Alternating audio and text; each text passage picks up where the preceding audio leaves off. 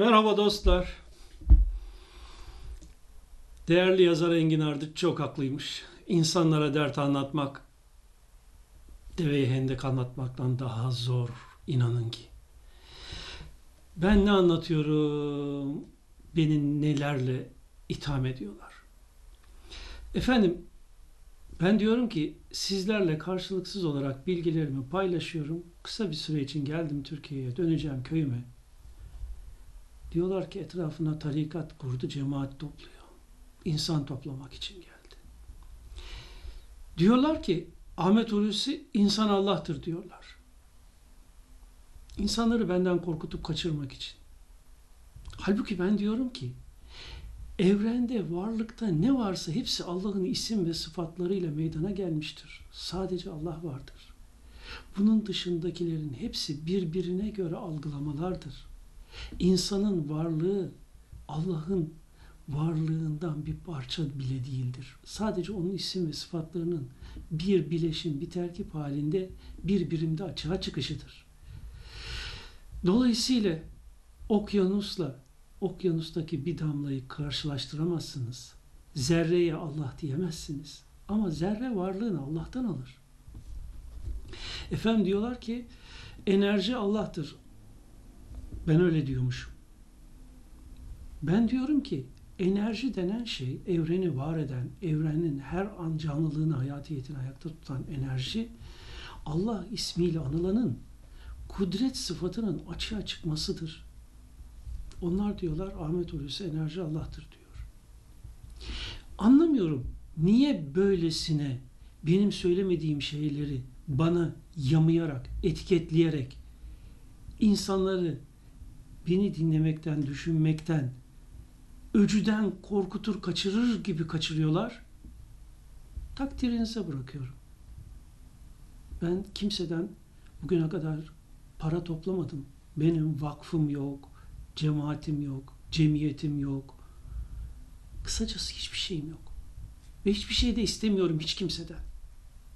Sadece Allah'ın bana açtığı bu bilgileri kendime saklamış olmanın vebalinden kurtulmak için sizlerle karşılıksız olarak paylaşıyorum.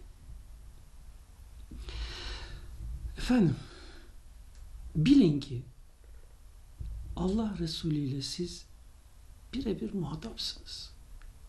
O gelmiş sizin gelecekte nelerle karşılaşacağınızı, yaşamın ve evrenin gerçeklerinin neler olduğunu bildirmiş ve size teklif etmiş. Diyor ki eğer bana inanıyorsanız yaşamınızı bu bildirdiğim gerçekler doğrultusunda düzenleyin. Geleceğiniz cennet olsun. İşte siz Resulullah'ı dinlemekle mükellefsiniz. Resulullah'ı sözleri yeryüzüne yağan bir kar, bir rahmet. Ama asırlar içinde insanlar kendi yorumlarını katarak o rahmeti çığa döndürmüşler. İnsanlar çığdan kaçar gibi İslam dininin konuşulmasından kaçıyorlar. Altında ezilmemek için. Öylesine zorlaştırılmış ve büyütülmüş gibi olay. Halbuki çok basit. Allah Resulü kulak verin. Diyor ki siz bugün buradasınız ama kısa bir süre sonra bu dünyayı, bu bedeni terk edip aklınız, şuurunuz aynen yerinde olarak kabre gireceksiniz. Kabir aleminde yaşayacaksınız bir süre ondan sonra da işte kıyamet evresi, mahşer evresi vesaire. Bunu hazırlayın kendinizi. Bunu hazırlamak o kadar zor değil. Çünkü İslam dini bir paket değil. Yani ya hepsini yapacaksın ya hiçbirini yapmayacaksın. Böyle bir şey yok.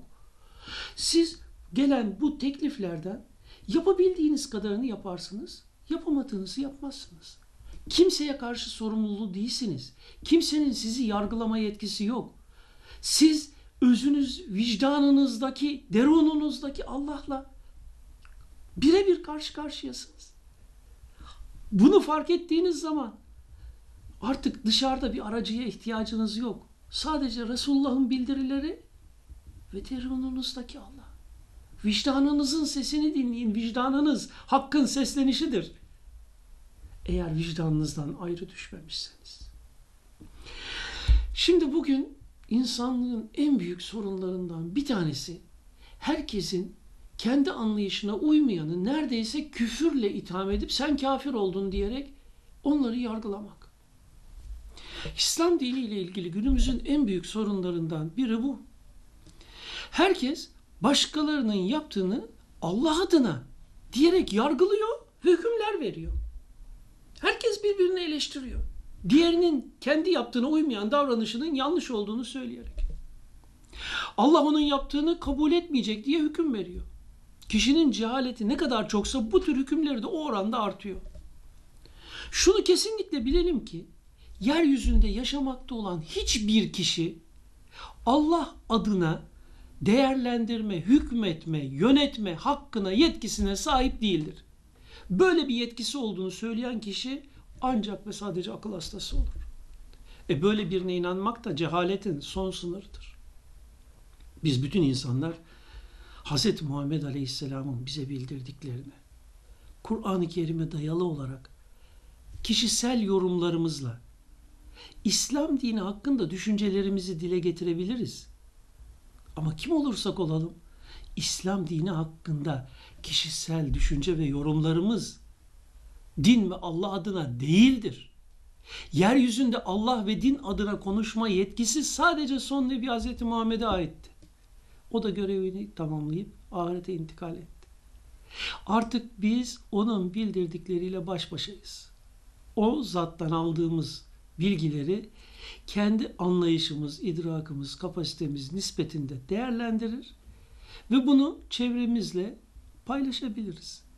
Ama kim olursak olalım hiçbirimiz kendi bildiklerimizle diğerlerini kayıt ve sınır altına alamayız. Her şey bu benim bildiğimdir, benim bildiğimden ibarettir diyemeyiz. Bu arada bizler hep birbirimizle istişare yaparız, fikirlerimizi yayınlarız, başkalarının fikirlerini okuruz. Birbirimizden istifade ederiz. Çünkü bende açığa çıkmayan sizde açığa çıkar. Sizde açığa çıkmayan bende açığa çıkar. Birbirimizde çıkmayan bir başkasında çıkar. Çünkü Allah her birimizi ayrı bir kemalat ve özellikle var etmiştir. Dolayısıyla birbirimizden istifade etmek zorundayız. İlla sadece bir kişiye bağlanmamıştır bütün doğrular ve gerçekler. Benim bildiğim budur derim ve bildiğimi anlatırım. Bir başkası da benim bildiğim budur der anlatır. Siz de bütün bunları bir araya getirir, bunların içinden aklınıza, mantığınıza hangisi yatıyorsa onu kabullenir ve ona göre yaşamınıza yön verirsiniz. Yaşamınıza yön verecek olan siz ve aklınız. Yarın öbür tarafa gittiğiniz zaman ben Ahmet Hulusi'yi dinledim de beni böyle söyledi. Belki yanılttı. Veya falanca zatı dinledim de o bana böyle demişti. O yüzden ben yanıldım. Böyle mazeretlere yer yok. Böyle bir mazeret orada geçerli değil. Çünkü bu din taklit üzerine kurulmamıştır. Taklitin bu sistemde yeri yoktur. Herkes kendi aklı mantığıyla yolunu çizecek ve sonuçlarına katlanacaktır. Bizler birbirimize kişisel kanaatlerimizi söyleyebiliriz benim bilgime göre, kişisel kanaatime göre başlıklar altında. Ama hiçbir zaman bu cevaplar sizin için bağlayıcı değildir. Siz yaşamınızı cennete çevirecek bilgileri özünüzde, derununuzdaki Allah'ı size bulduracak bilgileri kendiniz değerlendireceksiniz. Ve dolayısıyla da hiçbir zaman hiç kimse Allah ve din adına konuşmaz ve bağlayıcı bir sonuç getiremez hiçbir konuda. Evet, kimsenin neyi yaptığı ya da yapamadığı yüzünden eleştirilmesi doğru değildir. Kimse yaptıklarıyla cehennemlik veya cennetliktir diye hükümlenemez. Çünkü kimsenin son hali nasıl olacak bilinmez. Kişi ne haliyle ölürse, ölümü tadarsa öbür dünyada o hal ile devam eder. Bu sebepten dolayı da herkes kendi aklı mantığıyla yolunu çizip kendi elleriyle yaptıklarının sonucuna katlanacaktır. Siz ilmine güvendiğiniz bir kişiyi kendinize yol gösterici olarak seçebilirsiniz. Yaşamınızı onun öğretisine göre yol verebilirsiniz. Ama şunu da kesin olarak bilmek zorundayız ki öğretilenler de o kişiye göredir. bana göredir, ona göredir. Allah ve din adına mutlak kesin gerçek değildir. Öyleyse biz kimden bilgi alırsak alalım, kimi hoca efendi, şeyh efendi, alim efendi, önder efendi kabul edersek edelim, yalnızca onun fikirlerine ve bakış açısına dayalı olarak insanları eleştirmekten, yargılamaktan, onlar hakkında hüküm vermekten uzak duralım. Bunun çok büyük vebali vardır. Herkes hakkında mutlak hükmün yalnızca Allah'a ait olduğunun farkına varalım artık. Bizler iman etmişsek müminler kardeştir sözünü iyi anlayalım.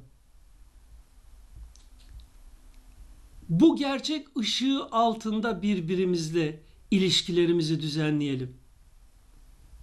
Ve bundan çok daha önemlisi bilelim ki hakikatimizdeki Allah'ı tanımak ve ona ermek için biz bu dünyadayız. Bu dünyadan gittikten sonra bir daha bunun gerçekleşmesi asla mümkün olmayacak. Biz dünyaya devlet kurup saltanat sürmek, insanları güdüp kendimizi tatmin etmek için gelmedik. Bilemiyorum bize niye zor geliyor bazı gerçekleri anlamak. Okuduğumuz, ezberlediğimiz, defalarca konuştuğumuz gerçekleri görüp gereği gibi değerlendirmek o kadar çok zor. Dünyaya ve devlete selam olsun deyip yalnız başına gideceğimiz ölüm ötesine ve Allah'a yönelmek o kadar mı zor? Bakın bir kere daha tekrarlayalım duymamışlar için. Devlet insanların haklarını korumak ve insanlara hizmet etmek amacıyla insanlar tarafından kurulmuş bir organizasyondur. Kutsal değildir. Toplum tarafından her türlü düzenlemeye tabi tutulabilir bir kuruluştur devlet. Devletin dini olmaz. Dinin devleti olmaz. İnsanların bir araya gelerek oluşturduğu insanların yönetim kadrosu olan devlet yalnızca o insanlara hizmet amacıyla kurulmuş bir kuruluştur. Görevleri insanın hayatını ve hakkını korumak, insanlara din, dil, di, ırk, renk, fark gözetmeksizin eşit hizmet götürmektir. Bu organizasyonun içinde bulunanların hiçbir kutsallıkları ve dokunulmazlıkları olamaz. Bunların yönetim gücünü kendi çıkarları için kullanmak topluma tevdi edilmiş bulunan emanete ihanettir. Devletin topluma din empoze etmeye ve uygulatmaya kalkışmaya hiçbir şekilde hakkı ve yetkisi yoktur. Devlet insanların her türlü inancına karşı eşit mesafede olmak zorundadır. Devletin insanlarına inançları istikametinde özgürce yaşamaları, yanı sıra birbirlerinin inançları üzerinde baskı kurmamaları için de hizmet verme zorunluluğu vardır. Devlet her kademesiyle insanların inançları gereği olup başkalarının hakkına tecavüz etmeyen bütün davranışlarına saygı göstermek zorundadır. Devletin varoluş hikmeti topluma hizmettir. Devlet topluma hizmet organizasyonudur. Topluma baskı ya da bir kesime çıkar sağlama amacıyla faaliyet geliştiremez. Tüm topluma hizmet amacından uzaklaşmış bir devlet varoluş meşruiyetini yitirir. Devlet kişilerin inançlarına ters düşen şeyleri ne olursa olsun onlardan talep edemez. Din Allah adıyla anılanın yaratmış olduğu sistem ve düzendir. İnsanlara bu değişmez ve sistem ve düzen nebiler, resuller aracılığıyla haber verilmiş, ölüm ötesi yaşam gerçeğine inanırlarsa buna göre o boyuttaki ebedi yaşama kendilerini hazırlamaları uyarısı yapılmıştır. Kur'an tarafından yapılan açıklamalara göre insan iman edip geriye olan salih fiilleri ortaya koyarsa ölüm ötesinde rahat edecek. Aksi halde davranışların sonucu azap çekecektir. Bildirildiğine göre insan yeryüzünde halife olarak yaratıldığı için ötede bir tanrı aramaktan vazgeçmeli. Özündeki Allah adıyla işaret edileni kendi derununda keşfederek bunun sonuçlarını yaşamalıdır. Din insandan başkalarına baskı yapmasını istemez. Din her aklı olan insana Allah Resulü tarafından yapılmış olan bir teklif ve uyarıdır. Dileyen ciddiye alır, üstünde düşünüp gereğini uygular. Dileyen de ciddiye almaz, ölüm ötesi yaşamda bu davranışının sonuçlarını katlanır. Dinin muhatabı devlet değil, fertlerdir. Ölüm ötesinde yaşamı devam eden tek başına ferttir. Ölüm ötesi yaşama hazırlanması gereken de ferttir. Devlet dinin muhatabı değildir. Buna karşı devlet dine inananlara da ayrım yapmadan hizmet vermek zorundadır. Devlet ferdin inançlarına hiçbir şekilde müdahale etme hakkına sahip değildir. Ancak uygulamalarını toplumun genel isteği doğrultusunda kişilik haklarına tecavüz etmeden düzenlemek zorundadır. İnsanlar ve devlet bilmelidir ki bir başkasına bas, baş, bay, baskı uygulayarak yaptırılan her hareket sonuçta ters tepecek, baskı uygulayana vuracaktır. İnsanlara dinin orijinali anlatılmalı, gereklerini uygulayıp uygulamamaları kişinin kendi inisiyatifine terk edilmelidir. Herkes ölecek ve kabir aleminde kıyamete kadar yaşamına devam edecek. Diri diri kabre gireceğiz hepimiz. Ölerek değil, aklımız, şuurumuz yerinde olarak ve ondan sonra da kıyamete kadar yeni bir boyutta devam edeceğiz yaşamımıza. Bundan sonra cehennem boyutuna geçilecek. Sonuçta imanı olanlar da o boyuttan geçerek cennet boyutuna girecek. İslam dini verilerine göre böyle. Kişinin cennete girmesi ameline bağlı değil, imana ve bu imana dayalı düşünce ve uygulamasına bağlıdır. Uygulamasındaki eksiklik kişiyi imansız yapmaz. Kişi elinde olmayan şartlar dolayısıyla yapamadığından hesaba çekilmez ama yapamadıklarının da sonuçlarına katlanır. Bir kişi eğer inanmışsa, iman etmişse tutar bir hanım baş, gider hacca gider gelir başı açık istiyorsa gene dolaşabilir. Nasıl namaza duran birçok başı açık dolaşan hanım namaza durduğunda başını örtüp de namazı eda ediyorsa daha sonra gene başını açıyorsa aynı şekilde başı açık olarak hacca gidebilir. Haccını eda edebilir. Gelir gene başı açık dolaşır. Sonucu kendisiyle Rabbi arasındadır. Ne beni ilgilendirir ne başkasını.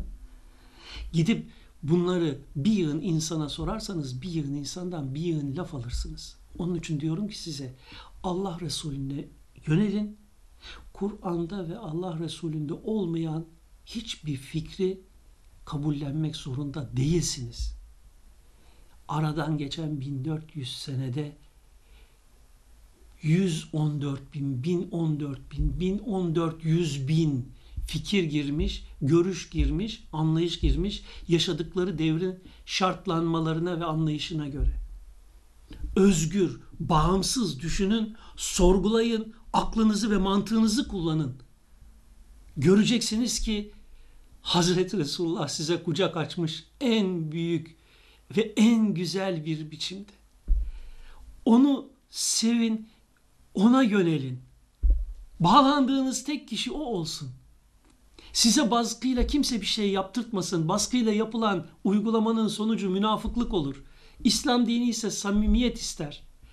Dini konuda baskı uygulayanın da imanı tehlikeye girer. Ve imansız ölme riskiyle karşı karşıya olur. İmanın Müslümanlar için iki mertebesi vardır. Bir, ölüm ötesi yaşamın getireceği azaplara karşı kendini korumak.